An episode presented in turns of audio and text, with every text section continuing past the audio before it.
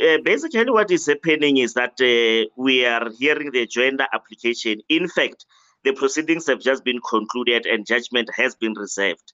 Precisely, it is to make uh, the way. It's an interlocutory application. It's a, an application preceding the main review application, where in the SIU seeks to recover an amount of 150 million and uh, set aside the contract. That is the basis uh, upon which an application has been made.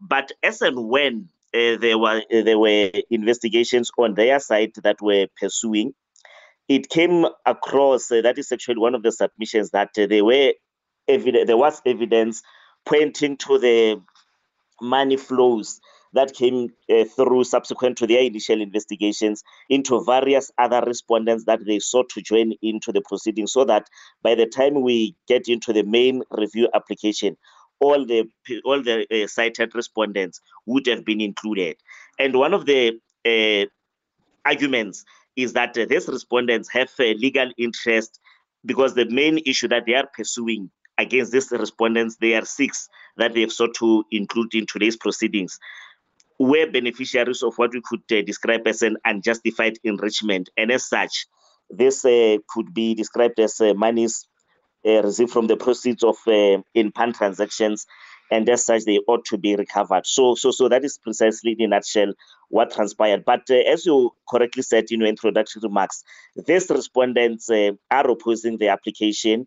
They did argue, um, and fundamental was to the effect that the SIU's case does not disclose the proper course of action. I think they, in, in unison, put that as the main argument, uh, as the basis of their defense. And uh, the SIU did come on to the special tribunal to indicate that the respondents ought to be included because they do have direct and substantial interest in the main application. So that is where matters are.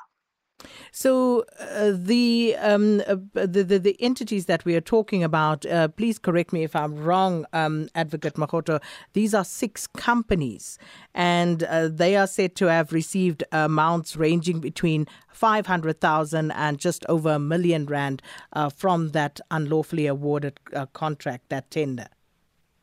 Correct, Sakina. the respondents all out trading uh, is alleged to have received 1 million and 90,000 rand. Tusokutle Farming Pty Ltd is alleged to have received 1.2.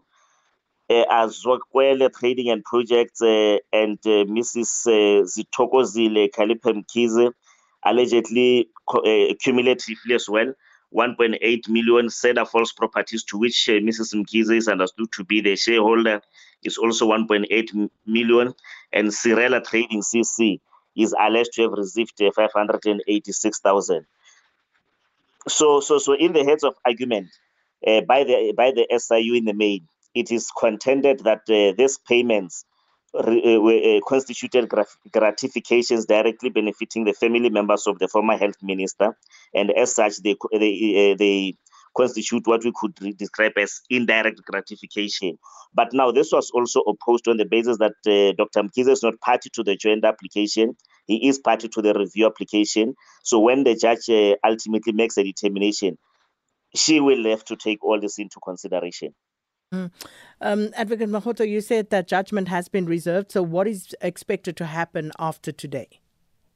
From today, uh, arguments have been heard, evidence has been led, uh, uh, uh, references have been made. So it is just to the for the judge now to go and consolidate all this uh, information and come up with a determination in the form of a judgment. And um, I believe that uh, there has been a judgment on a different matter, uh, Advocate Makgotho, on the Beitbridge fence saga.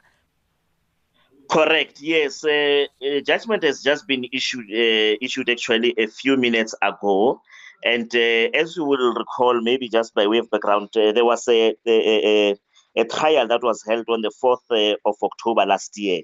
It was a little bit of a complex issue because there were quite a number of witnesses that pulled back as and when they went on trial.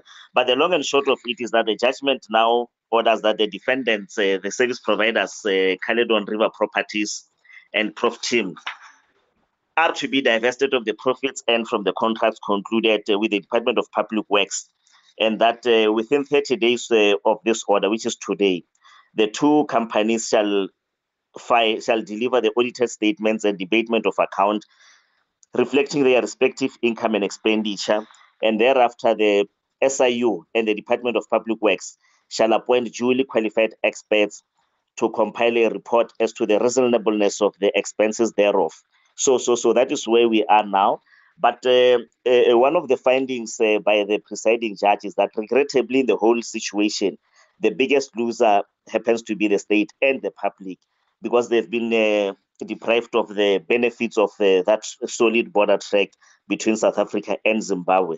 And that has actually created problems. But another observation, and uh, not even observation, another finding was that the further corrective measures lie in the holding of the officials who designed, approved, and implemented the Beitbridge border post uh, uh, uh, fence project and its related procurement. And such corrective measures uh, are beyond the scope of the case of the present case before the special tribunal, and as such, we, we, uh, there should be disciplinary processes uh, taken against the implicated officials who unfortunately we did not have sight of their story because they were not available to give evidence in court. Uh, that being the case, um, is there any mention of which officials uh, should actually be looked into? At the present uh, moment, no. But in the papers uh, before the special tribunal, there was a mention of uh, higher ranking officials uh, from the DG to some of the deputy directors general in the department. And uh, that is, yeah, that was also submitted initially in the uh, in the process, in the application. So, but in the judgment, it just talks holistically of the need to pursue the officials involved. Thank you so much, Advocate uh, Makgotho. Please, please share that judgment with us. And uh, that, of course, uh, we will take forward in our news bulletins as well. But uh, thanks a million for your time. Advocate Selby Makgotho is the spokesperson for the Special Tribunal.